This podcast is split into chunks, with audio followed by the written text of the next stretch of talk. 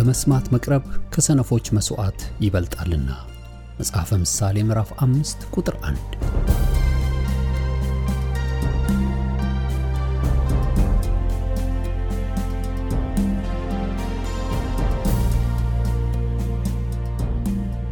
ይህን የእውነትና የሕይወት ድምፅ አገልግሎትን ለማድመጥ መቅረቦ ብልህነት ነው። ስለዚህ ጊዜውን ሰጥተው ለማድመጥ መወሰኖ ማትረፊያ ይሆኑሎታል። በዚህ አገልግሎት የእግዚአብሔርን ቃል ብቻ ይማራሉ። በተለያዩ ርዕሶች ላይ ውይይቶች፣ ጥያቄና መልሶችም ይካሄዳሉ። እርስዎ ከዚህ ቀደም በግል ጊዜው መጽሐፍ ቅዱሶትን ሲያጠኑ የተፈጠረቦት ጥያቄ ቢኖር በቃሉ ባለቤት በመንፈስ ቅዱስ አማካኝነት ምላሽን እንዲያገኙ ወደዚህ አገልግሎት ጥያቄውን መላክ ይችላሉ። የእውነትና የሕይወት ድምፅ አገልግሎት ከአጥቢያ አብያተ ክርስቲያናት ጋር በመተባበር የክርስቶስን አካል በቃሉ የማስታጠቅን አገልግሎት ለመስጠት በእግዚአብሔር ጸጋ ይተጋል። አሁን ለዛሬው ወደ ተሰናዳሉ የቃሉ ድግስ ልጋብዞ። መልካም የበረከት ጊዜ።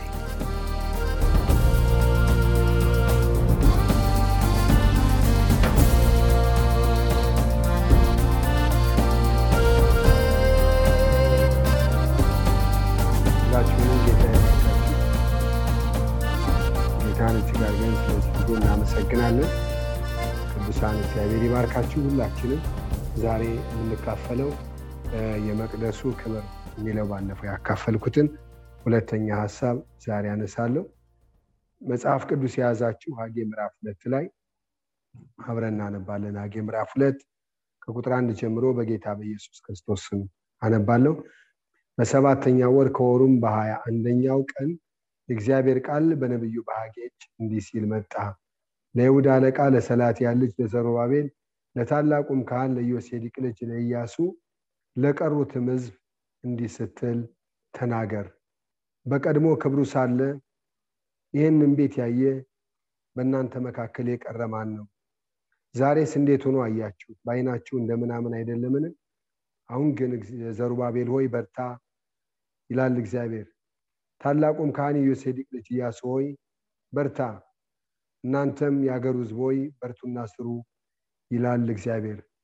እኔም ከእናንተ ጋር ነኝና ይላል የሰራዊት ጌታ እግዚአብሔር። መንፈሴን በመካከላችሁ አኖራለሁና አትፍሩ፣ የሰራዊት ጌታ እግዚአብሔር እንዲህ ይላልና ገና አንድ ጊዜ በቅርብ ዘመን እኔ ሰማይን ምድርን ባህርንም የብስንም አናውጣለሁ፣ በአሕዛብም ሁሉ አናውጣለሁ። በአሕዛብም ሁሉ የተመረጠው ዕቃ ይመጣል፣ ይህንንም ቤት በክብር ሞላዋል ይላል የሰራዊት ጌታ እግዚአብሔር። ብሩ የኔ ነው፣ ወርቁ የኔ ነው ይላል የሰራዊት ጌታ እግዚአብሔር። ከፊተኛው ይልቅ የዚህ የኋለኛው ቤት ክብር ይበልጣል ይላል የሰራዊት ጌታ እግዚአብሔር። በዚህም ስፍራ ሰላም እሰጣለሁ ይላል የሰራዊት ጌታ እግዚአብሔር። እግዚአብሔር አምላካችን እናመሰግናለን። ከፊተኛው ቤት ክብር ይልቅ የኋለኛው ቤት ክብር ይበልጣል። የመቅደሱን ባለፈው የበለጠበት ሁኔታ አይተናል። ዛሬ በክብር የበለጠበትን ሌላኛውን ሁኔታ እንመለከታለን። ለምን ይበልጣል እንደተባለ እግዚአብሔር አምላካችን የተባረከ ይሁን። ይሄ ዘመን እንግዲህ ስንመለከት ከአስራ ስድስት ዓመት የስራ መጉላላት በኋላ በዘሩባቤል ዘመን፣ በነቢዩ በሐጌ ዘመን፣ በኢያሱ ዘመን እግዚአብሔር እንደገና ያመጣው ሌላኛው እድል ነው። እግዚአብሔር አምላካችን እናመሰግናለን። ሁላችንም እንጸልያለን። እግዚአብሔር አምላካችን ሆይ ስለዚህ ስለተወደደ ጊዜ በጌታ በኢየሱስ ክርስቶስ ስም እጅግ አድርገን እናመሰግንሃለን። በዚህ ደግሞ ከእኛ ጋር ስላለ እግዚአብሔር አምላካችን ሆይ ከተለያየ አቅጣጫ ሰብስበ ልትመክረን ልታስተካክለን እግዚአብሔር ሆይ አቅጣጫ ልትጠቁመን ስለወደድክ እናመሰግንሃለን። እግዚአብሔር አምላካችን ሆይ የመቅደሱ ክብር ዛሬ በአደባባይ በብዙ ሁኔታ እግዚአብሔር አምላክ ክብር የወደቀበት ሰው ከክብር የራቀበት እግዚአብሔር አምላካችን ሆይ አንገት የሚያስደፉ ብዙ ነገሮች ባየንበት ዘመን ጌታ ሆይ ቀና ልታደርገን መጽናናት ልትሆነን እግዚአብሔር አምላክ ስለሆንክ ስለወደድክ እጅግ አድርገን እናመሰግንሃለን። ጌታ መንፈስ ቅዱስ ሆይ ደግሞ ቃል በፍጹም ግልጽነትና በመንፈስ ቅዱስ በኃይል ወደ ቅዱሳን ልብ ወደ እያንዳንዳችን ቤትና ህይወት ኑሮ እንዲደርስ በኢየሱስ ክርስቶስ ስም እንጸልያለን። ማንኛውም የጨለማ ስራ እግዚአብሔር አምላካችን ሆይ ሀሳብ ስሜትን እግዚአብሔር የሚከፋፍል በጌታ በኢየሱስ ስምና ስልጣን እግዚአብሔር ከዚህ ሰዓት ጀምሮ በኢየሱስ ስምና ስልጣን እንዲራገፍ እጸልያለሁ። ጊዜውን ሁሉ አንተ ባርክ። በጌታ በኢየሱስ ስም አሜን። እግዚአብሔር አምላካችን የተባረከ ይሁን። እንግዲህ ይህን መልእክት የተናገረ ሀጌ ነው። ምናልባት ሀጌ ከየሰባውን ዓመት ምርኮ ጨርሶ ከመጡ ሰዎች ከምርኮ በፊት ከነበሩ ሰዎች አንዱ እንደሆነ በብዙ የስነ መለኮት ምሁራን ይገመታል። ስንመለከት እዚህ ቁጥር ሶስት ላይ በቀድሞ ክብሩ ሳለ ይህም ቤት ያየ በእናንተ መካከል የቀረ ማን ነው? ዛሬስ እንዴት ሆኖ አያችሁት? በዓይናችሁ እንደምናምን አይደለምን? ብሎ የተናገረውን ሀሳብ ስንመለከት ካለፈው የቀጠለውን ሀሳብ ነው የምናገረው። ከዚህ ሀሳብ ስንመለከት ይህ ሰው ምናልባት የቀድሞውን ቤት የሚያውቅ የቀድሞውን በሩን፣ መስኮቱን፣ አጥሩን፣ ጣራ ግድግዳውን፣ ቅርጽ ውበቱን የሚያውቅ የነበረ ሰው የአይን ምስክር የነበረ ሰው ይሆናል ተብሎ ይገመታል።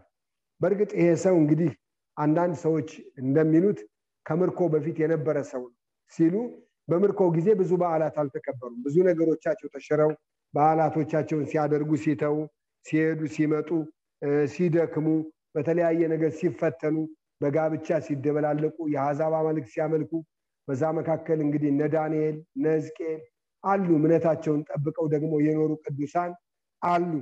በዛ መካከል ደግሞ የጠፉም ሰዎች ደግሞ የተደባለቁ ሰዎች አሉ እና ይህ ሰው የስሙ ትርጉም ራሱ በዓል ማለት እስራኤል በዓላቶቿን በትክክል ያከበረች ከምርኮ በፊት ነው።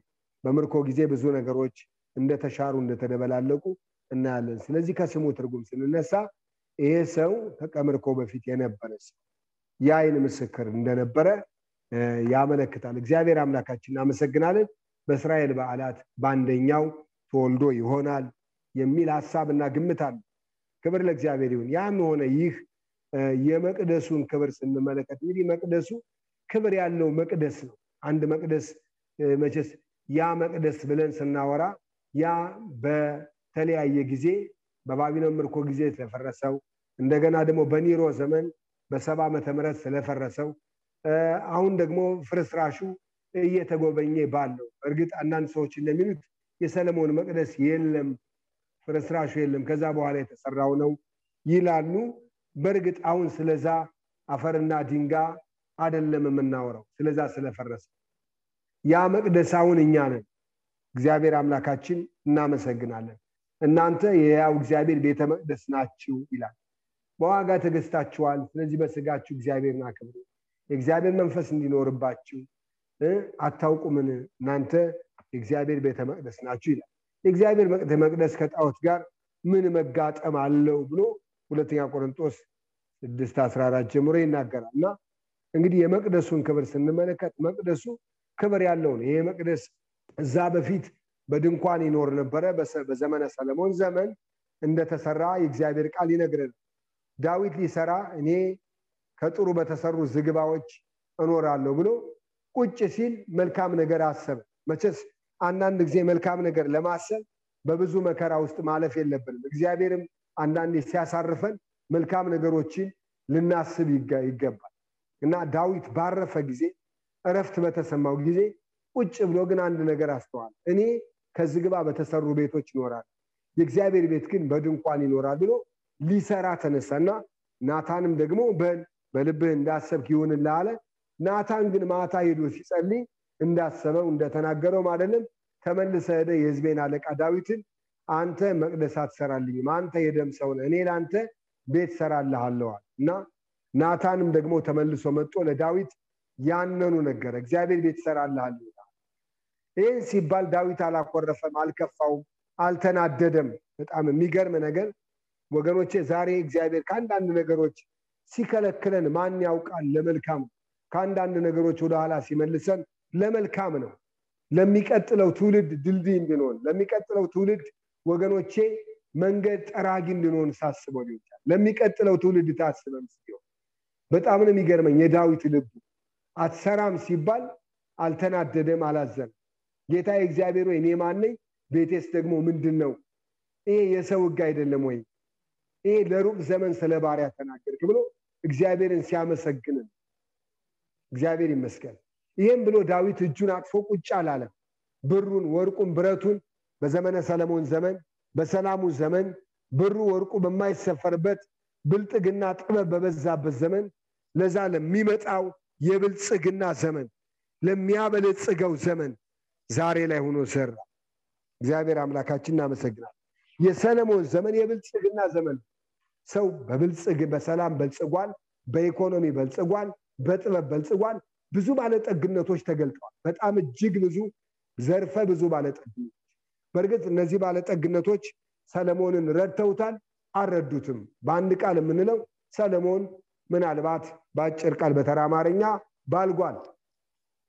ሶስት ሺህ ሚስቶች ሰባት ሺህ ቁባቶች አበጅቶ የእግዚአብሔርን ቤት አርክሶታል ማለት እንችላል። ግን በዛ በሰለሞን ዘመን ትልቁ የተሰራው አይረሴ የሆነው ቤተ መቅደሱ ተሰርቷል። ይሄ ቤተ መቅደስ ሲሰራ በሰለሞን ዘመን ወገኖቼ በሁለተኛ ዜና ምዕራፍ አራት እና አምስት እናገኛለን። ይህን ሀሳብ በጣም በሚያስገርም ሁኔታ ቤተ መቅደሱ ተሰራ። ለዚህ ዋጋ ተከፍሎበት ዋጋ ተከፍሎ የኬራም ሰዎች እንጨት የሚያመጡ ከባህር ማዶ የሰንደል እንጨት ድንጋዩ ተጠርቦ በጣም በሚያስገርም ሁኔታ ይሄ ቤተ መቅደስ በዘመነ ሰለሞን ዘመን ተከወነ፣ ተሰራ።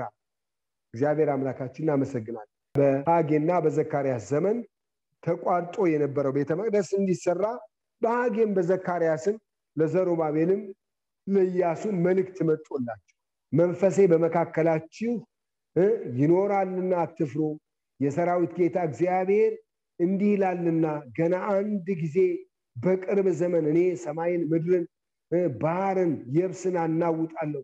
በአሕዛብ ሁሉ የተመረጠው በአሕዛብ ሁሉ የተመረጠው ዕቃ ይመጣል፣ ይህም ቤት በክብር እሞላዋለሁ ይላል የሰራዊት ጌታ የእግዚአብሔር ብሎ ይናገራል። እና የእግዚአብሔር ቤት ክብሩ ምንድን ነው? የእግዚአብሔር ቤት ክብር ወገኖቼ ዛሬ ያ የእግዚአብሔር ቤት ጣራና ግድግዳ ብለን እንዳናስብ ያ የእግዚአብሔር ቤተ መቅደስ አንቺ ነሽ፣ አንተ እግዚአብሔር አምላካችን እናመሰግናለን።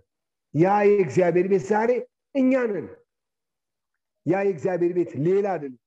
ክብሩ ምንድን ነው ብለን ስንል ዛሬ ሰው ሁሉ ያጣው ነገር ምንድን ነው ብለን ስንል ክብር ነው። ሁሉ ኃጢአትን ሰርቷል፣ የእግዚአብሔርም ክብር ደግሞ ጎሏቸዋል ተብሎ ተጽፏል። እግዚአብሔር አምላካችን እናመሰግናል። ይሄ ከክብር የጎደለው ሰው ወገኖቼ ወደ ክብር የሚመጣው በክርስቶስ ኢየሱስ ስለኛ ክብሩን በጣል ያለ ልክ ዝቅ ባለው በክርስቶስ ኢየሱስ ነው ወደ ክብር የምንመለስ።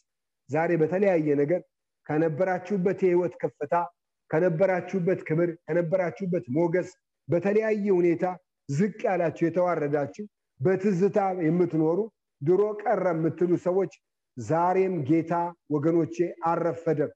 ኢየሱስ ክርስቶስ ትናንትና ዛሬ እስከ ለዘላለም ያው ነው፣ የማይለወጥ ጌታ ነው። ዛሬም ጌታ ያከብራል። የመቅደሱ ክብር በሚል ነው የምንነጋገር። የመቅደሱ ክብር ምንድን ነው? የመቅደሱ ክብር አንድ ሁለት ብዬ የተወሰኑ ነጥቦች አስቀምጥና የመቅደሱ ክብር የመጀመሪያው ነገር ወገኖቼ ከባለቤቱ የተነሳ ነው። መቅደሱ ባለቤት አለው። መቅደሱ ዝም ብሎ አይደለም፣ ባለቤት አለው። አንድ ቤት ሊከበር ወይም ደግሞ ሊናቅ፣ ሊወደድ፣ ሊፈለግ፣ ሊተው የሚችለው ከባለቤቱ የተነሳ ነው። የማን ቤት ነው? ይሄ ቤት የማን ቤት ነው? እኛ ልንከብር ወይም ደግሞ ልንዋረድ የምንችለው ከባለቤትነት የተነሳ ነው። ባለቤቱ ማን ነው? ይሄ ቤት የማን ነው? የማን ነው? አንዳንድ ጊዜ ራሳችን የራሳችን ሆነን እናገኘዋለን። ራሳችን በተለያየ መንገድ የራሳችን የራሳችን ጠበቃ ራሳችን ሆነን እናገኘዋለን። እግዚአብሔር ከእንዲህ አይነት ህይወት ያውጣል። የራሳችን ጠበቃ እኛው፣ የራሳችን ነገር እኛው ሆነን ራሳችን እናገኘዋለን እና የእግዚአብሔር ቃል ግን እንደዛ አይልም ወገኖቼ። እና ይሄ ቤት ሊከበር የሚችለው ከባለቤቱ የተነሳ ነው። ባለቤቱ እግዚአብሔር ነው። የእግዚአብሔር ቤተ መቅደስ ነው የሚባለው ቤቱ ራሱ የእግዚአብሔር ቤተ መቅደስ የእግዚአብሔር ቤተ መቅደስ የእግዚአብሔር ቤተ መቅደስ ደግሞ ከሌላ ጋር ህብረት የለውም። ከመኖሪያ ቤት ጋር ህብረት የለውም። ከተለያየ ነገር ጋር ህብረት የለውም። ባለቤቱ እግዚአብሔር ነው። መጥቶ በዛ ቤት ላይ የሚያዝበት፣ በዛ ቤት ላይ የሚኖርበት፣ በዛ ቤት ላይ የሚገለጥበት ራሱ እግዚአብሔር ነው። ባለቤቱ ራሱ ይጨነቅበት። ቤቱ ወገኖቼ የራሱ አይደለም። ስለ ቤቱ የምንጨነቅ እኛ የቤቱ ባለቤት ስለ ቤታችን የምንጨነቅ ከለሩን እንቀይረው፣ ኮርኒሱን እናድሰው፣ ወለሉን እንዲናርገው እንደዛ እንበለው ብለን የምናስብ ስለ ቤቱ ራሳችን ባለቤቶቹ ነን። ስለዚህ መጽሐፍ ቅዱስ ስለኛ ጌታ እንደሚያስብ መጽሐፍ ቅዱስ ይናገር። የቤቱ ባለቤት ስለኛ ያስባል። ለእናንተ የማስባትን ሀሳብ እኔ አውቃለሁ፣ ፍጻሜና ተስፋ ሰጣችሁ ዘንድ የሰላም ሀሳብ ነው እንጂ የክፉ ነገር አይደለም ወገኖቼ እሱ ስለኛ ያስባል። የቤቱ ባለቤት ያስባል። እኛ የቤቱ ጠበቃ አለንም። የራሳችን ጠበቃም አይደለንም። ለእኛ ጠበቃ አለን። ለእኛ ተከራካሪ አለን። የቤቱ ባለቤት አለ። ቤቱ ሊከበር የሚችለው ከባለቤቱ የተነሳ ነው። ማን ነው ባለቤቱ? ማን ነው የኔ የሚለው? አጋንንትም አንዳንድ ጊዜ እኮ የኔ ናት ይላል፣ ፈረሴ ናት ይላል፣ ፈረሴ ነው ይላል። እኛ የማንን? እኛ የራሳችን አይደለንም ወገኖች። በዋጋ ተገዝታችኋል፣ ለራሳችሁ አይደላችሁ። ለራሳችን ካይደለን ባለቤቱ ይጨነቅ። ለምን እኔ ምን አስጨነቅ? እኔም ተጨንቄ ጌታም ተጨንቆ ሁለታችን ለምን እንጨነቃለን? አንዳችን ማረፍ አለብን። እኛ የእኛ አይደለንም። እግዚአብሔር ቃል በአንደኛ ቆሮንቶስ ስድስት አስራ ዘጠኝ ላይ የራሳችሁ አይደላችሁም በዋጋ ተገዝታችኋል። ስለዚህ በስጋችሁ እግዚአብሔርን አክብሩ። ክብር ለእግዚአብሔር ይሁን። ሁለተኛው ይሄ መቅደስ ወገኖቼ ሊከበር የሚችለው የዚህ መቅደስ ክብሩ፣ የዚህ መቅደስ ጌጡ፣ የዚህ መቅደስ ሞገሱ፣ የዚህ መቅደስ ክብሩ እንዳለ ባሪያው በምዕራፍ ሁለት ቁጥር ሶስት ላይ በቀድሞ ክብሩ ሳለ ይህንን ቤት ያይ ክብሩ ክብር ነበረው። የኋለኛው ቤት ክብር ይበልጣል ተብሏል። የእግዚአብሔር ቤት ክብር ክብር የብዙዎቻችን ጥያቄ የክብር ጥያቄ ነው። የሙሴ ጥያቄ ወገኖቼ በስምህ አወቅኩ ስላለው እግዚአብሔር አውቄሃለሁ ስላለ ልቡ አላረፈም። አውቄሃለሁ ስላለው ኦ ብሎ ጮቤ አልረገጠም። እግዚአብሔር እኮ አውቆኛል ብሎ አልረገጠም። ይተዋወቃሉ። በቁጥቋጦ አውርተዋል። አፍላፍ አውርቷል። ብትር ጥሎ አንስቷል። እጁን ወደ ጉኛው ከቶ ሲያወጣ በረዶ ለምጽ ሆኖ እጁ ሲለወጥ አይቷል። በብትሩ ታምራት ሲያደርግ አይቷል። በማይናገረው አፍ በሌለ ሲሰራ ያውቀዋል። መና ሲያወርድ ያውቀዋል። አለት ሰንጥቆ ውሃ ሲያጠጣ ያውቀዋል። ባህር ሲከፍል ያውቀዋል። በግብፅ በተደረገው ታምራት ያውቀዋል። ከሞት ሲያተርፍ ያውቀዋል። ታሪክ ሲቀይር ታምራት ሲያደርግ ያውቀዋል። ሙሴ አፍላፍ ነው የሚያወራ። ግን ወገኖቼ የሙሴ ጥያቄ አይደለም። እባክህ ክብርህን አሳየኝ። የእግዚአብሔር ክብር ሲመጣ ነው። ዛሬ በብዙ መንገድ በኃጢአት ምክንያት ወገኖቼ ወደ ልባችን ወየታችን ወደ ኑሯቸው ወደ ትዳራችን ባስገባናቸው ይሆናል ይሳካል ብለን ባመጣናቸው ነገሮች ከክብር ጎለን ሊሆን ይችላል። ከክብር አንሰን ሊሆን ይችላል። ሚዛናችን ክብደታችን ወርዶ ሊሆን ይችላል ስንመጣ ወገኖቼ ዛሬ ክብሩ እንዲመለስ የእግዚአብሔር ቤት ክብር ከባለቤቱ የተነሳ ሁለተኛው በውስጡ ካለው ነገር የተነሳ። ይሄ መቅደስ በውስጡ የእግዚአብሔር ነገር ባይኖር ሰው እኮ ነው የሰራው። ያን መቅደስ እኮ አንድ መጽሐፍ አለ። ያ መጽሐፍ የሰለሞንን ቤተ መቅደስ ሰይጣን ሰራው ብሎ የሚያምን መጽሐፍ እኛ ዛሬ እንደዛ ባንሆንም ሰይጣን ሰራው ብለን ባናምንም እንደዛ ብለን የምናምን ሰዎች አይደለንም።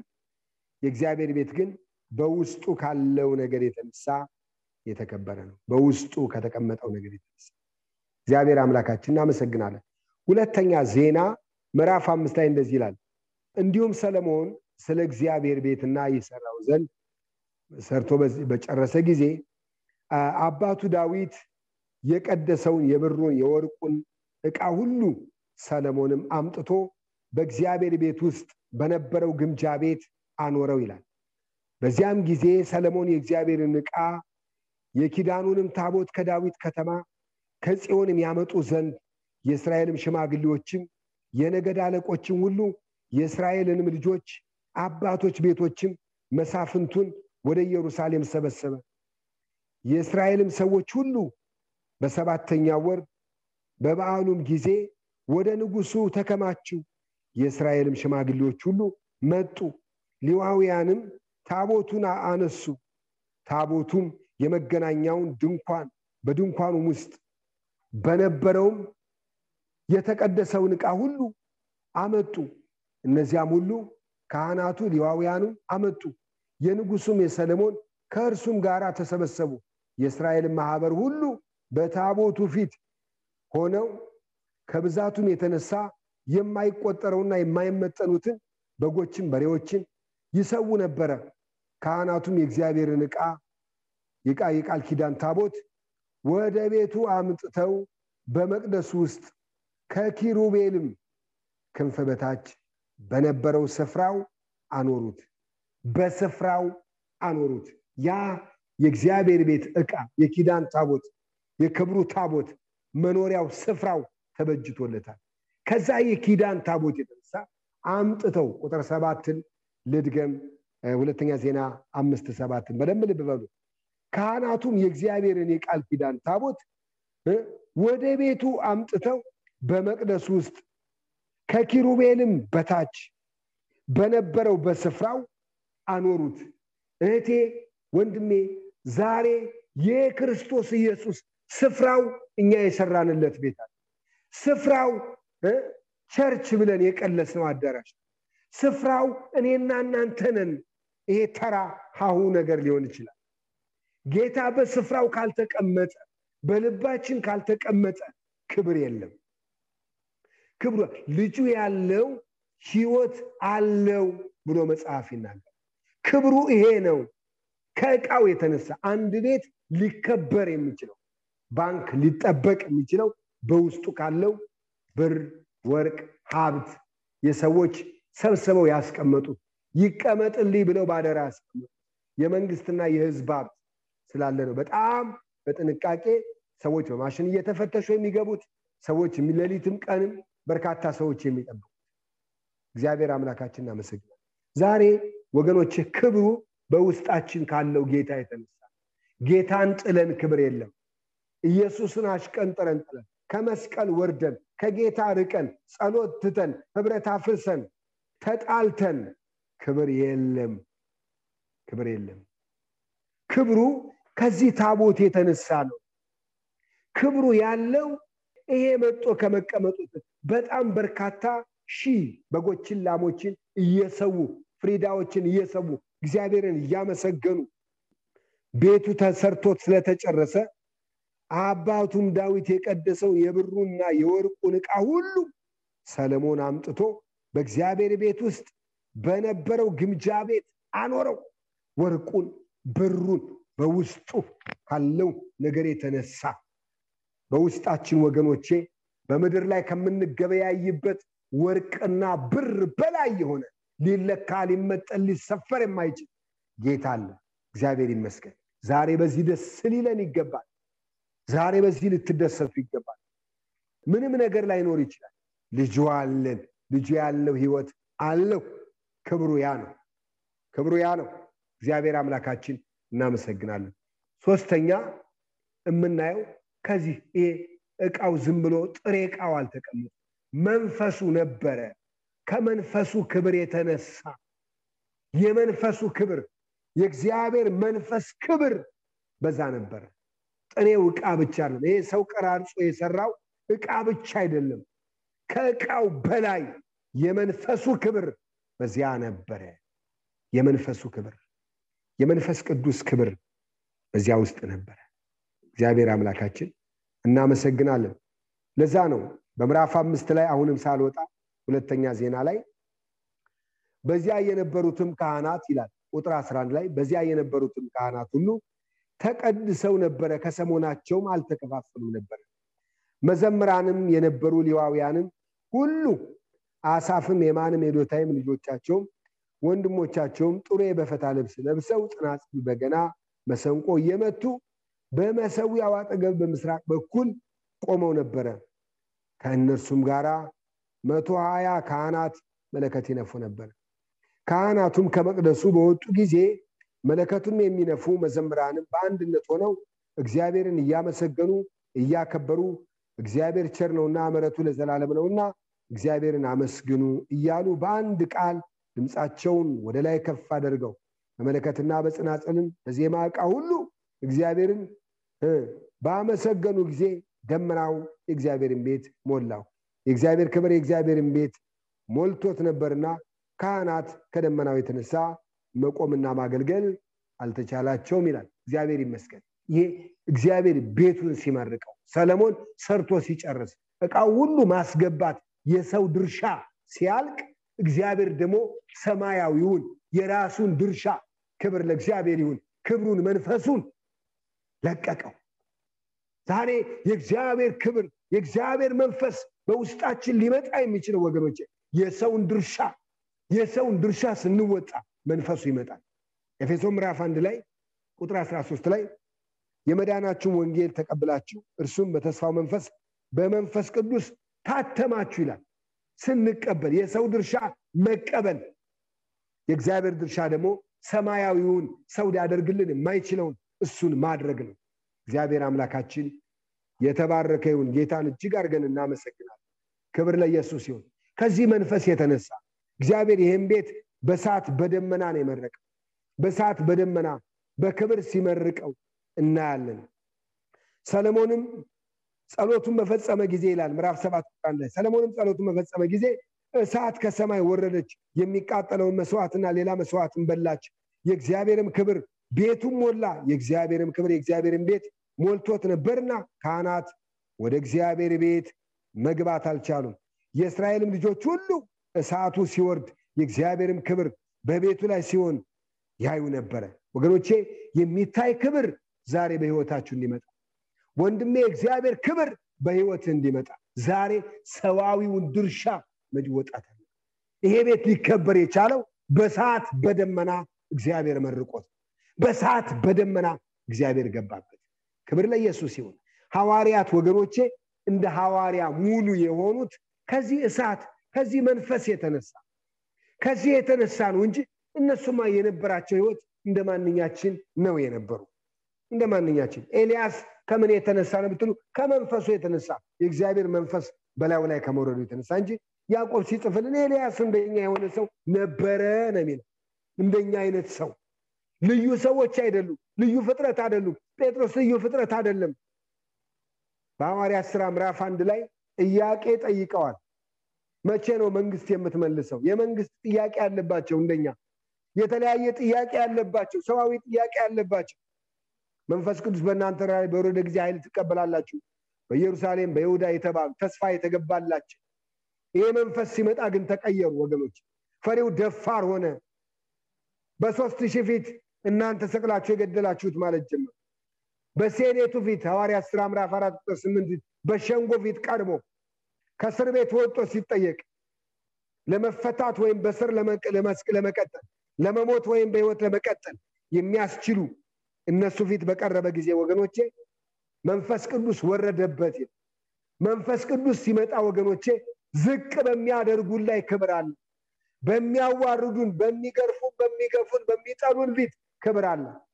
ዛሬ ራሳችን ለመለወጥ ብንፍጨረጨር ነጩን ጥቁር ጥቁሩን ነጭ ማድረግ አንችልም። በቁመታችን ላይ ስንዝር መጨመር አንችልም። እድገትና ክብር ያለው ከሰራዊት ጌታ ከእግዚአብሔር ነው።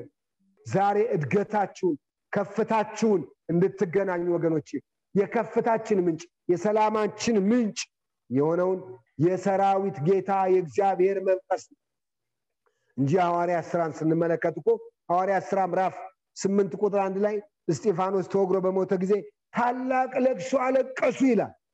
ግን መንፈሱ ሲመጣ ደግሞ ወገኖቼ ምዕራፍ ስምንት ቁጥር አራት ጀምሮ ፊልጶስ ወደ ሰማሪያ ወርዶ ወንጌልን በሰበከ ጊዜ የሆነው ነገር ነው። መናፍስት ወጡ ይላል። ታላቅ ደስታ ሆነ ታላቅ ደስታ።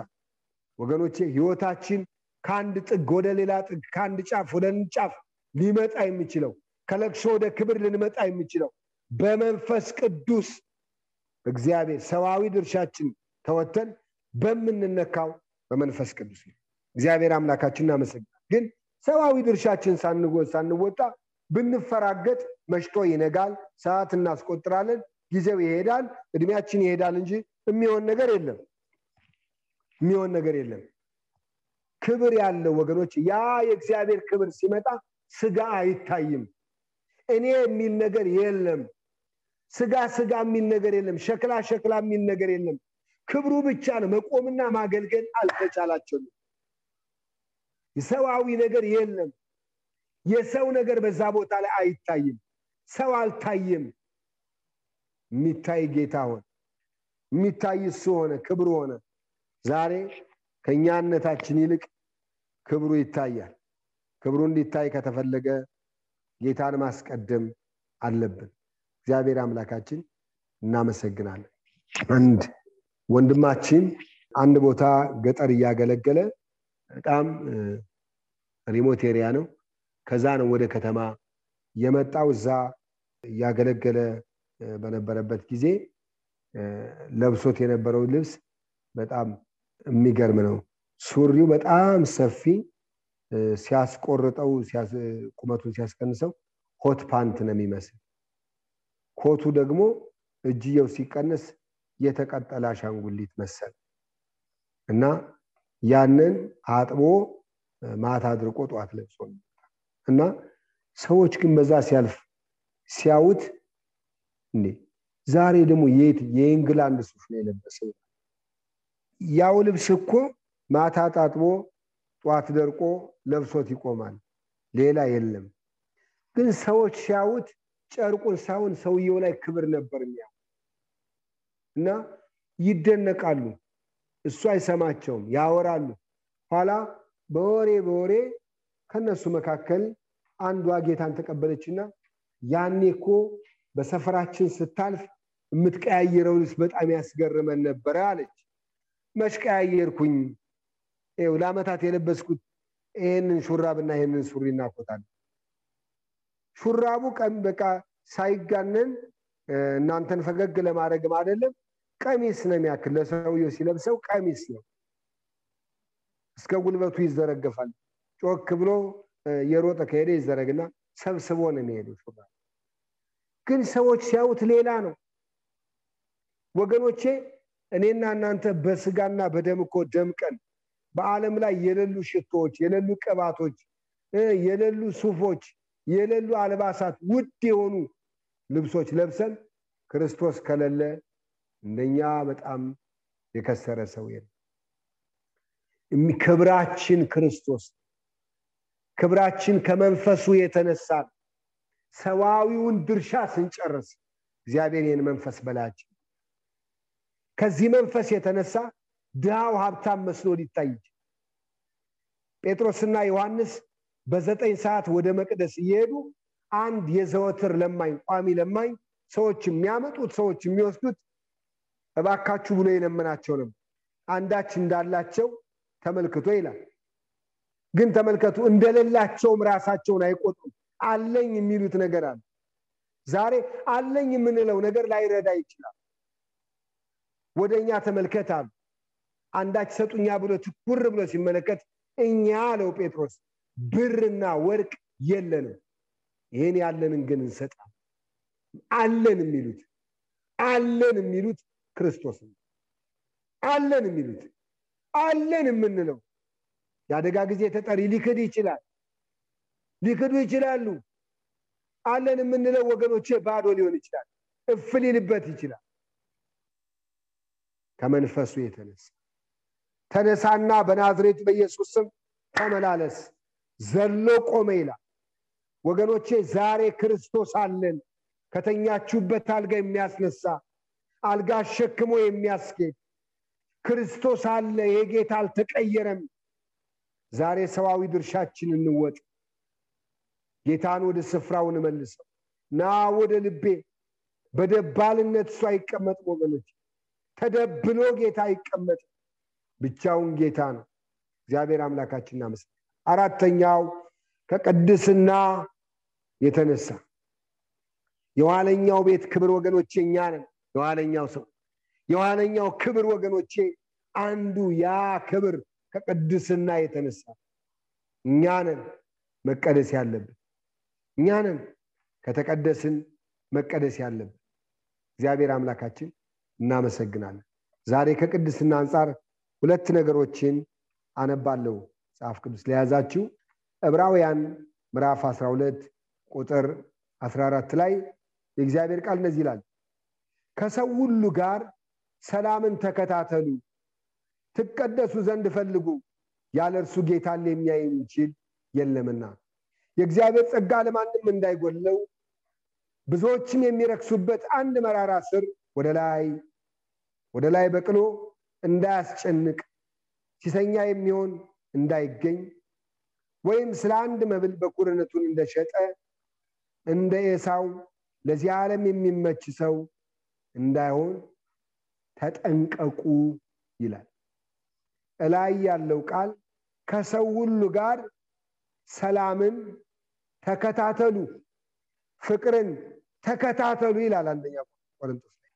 ከሰው ሁሉ ጋር ሰው ከሆነ ሁሉ ጋር ከአንድ ብሔር ጋር አይደለም ከአንድ ጾታ ጋር አይደለም ከሰው ሁሉ ጋር ሰላምን ተከታተሉ እዚህ ሮሜ ላይ ያለው ሀሳብ ያስገርመኛል።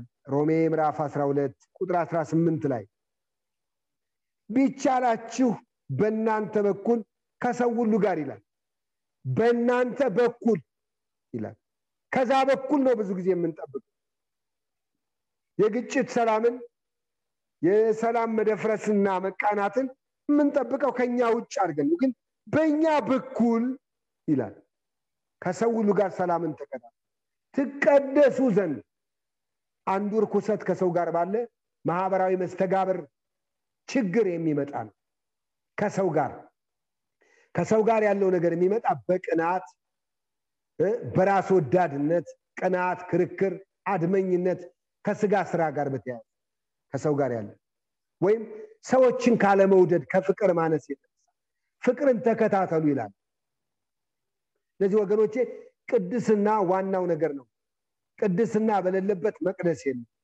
መቅደሱ አንዱ ዋናው ነገር ቅድስና ነው። አንደኛ ጴጥሮስ የተጻፈበት ዋናው ዓላማና መርህ የቅድስና መጽሐፍ።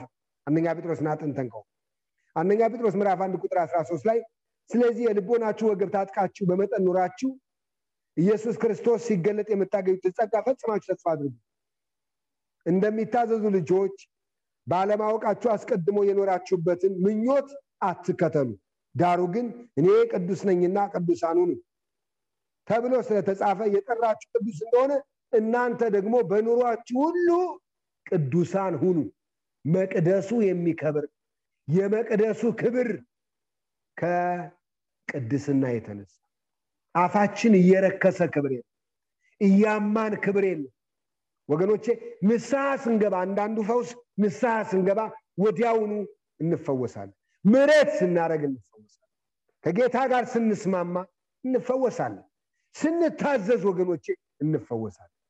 ንዕማን የተፈወሰው ሂድና በዚህ በዮርዳኖስ ሰባት ጊዜ ብቅ ጥልቅ በላል ዮርዳኖስ ማለት ድፍረስ ነው። አባናና ፋርፋ የሚባሉ በሀገሩ ድንቅ ወንዞች አሉ።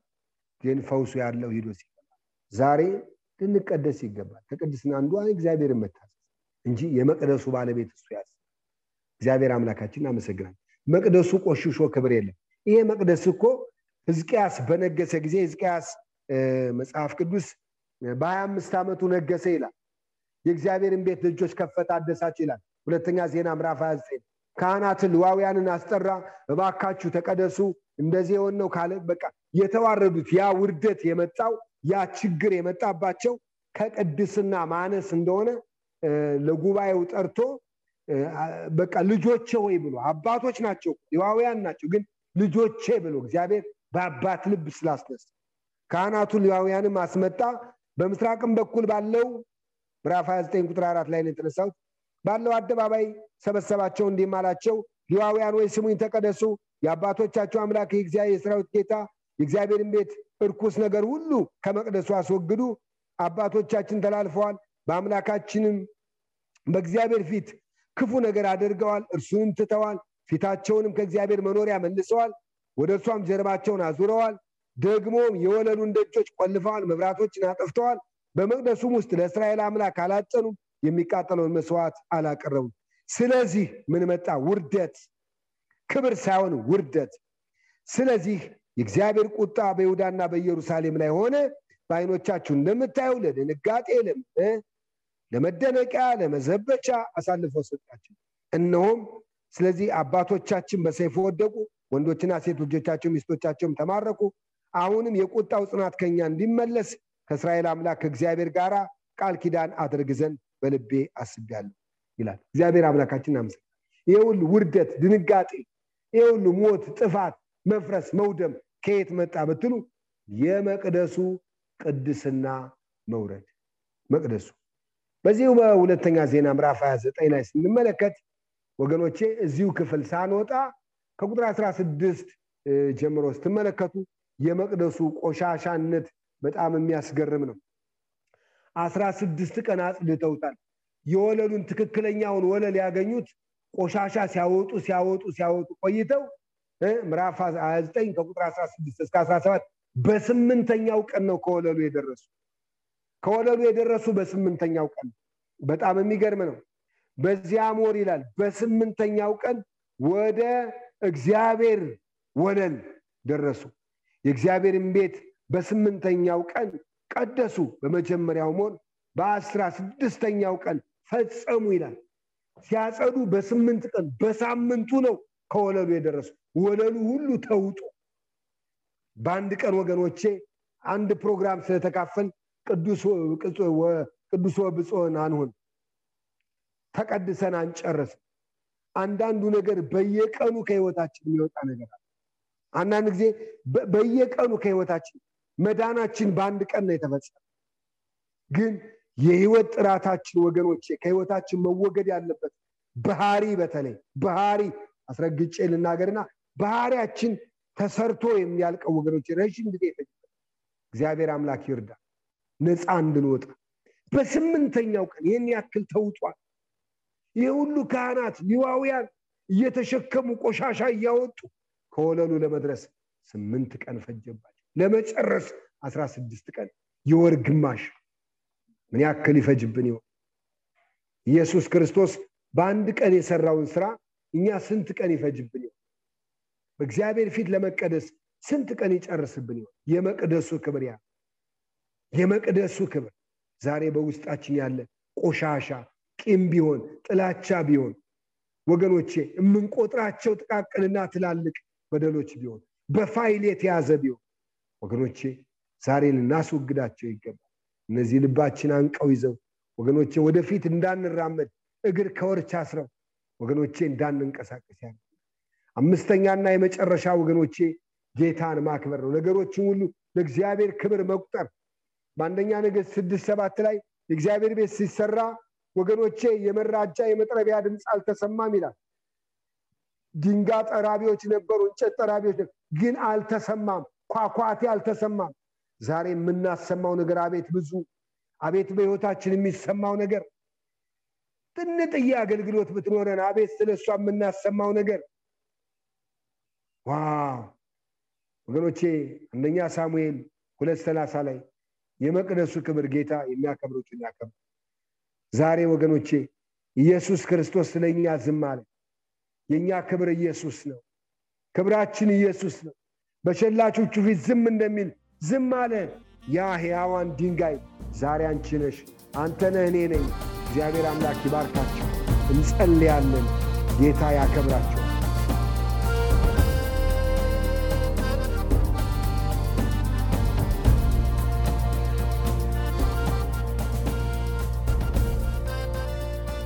እስካሁን ሲያደምጡት በነበረው የቃሉ ትምህርት እግዚአብሔር በመንፈሱ እንደተናገሩትና እንዳስተማረው ተስፋ እናደርጋለን። ለእውነትና የሕይወት ድምፅ ማንኛውም መንፈሳዊ ጥያቄ ቢኖሩ ወይም የምክር እንዲሁም የጸሎትን አገልግሎት ቢፈልጉ ለአሜሪካን ሀገር 215 782 08 48 ለካናዳ ደግሞ 647 510 49 19 በሚሉ ስልኮች ቢደውሉ ጌታ ጸጋውን እንዳበዛልን ልንረዳዎ ፈቃደኞች ነን። እግዚአብሔር ይባርኮ።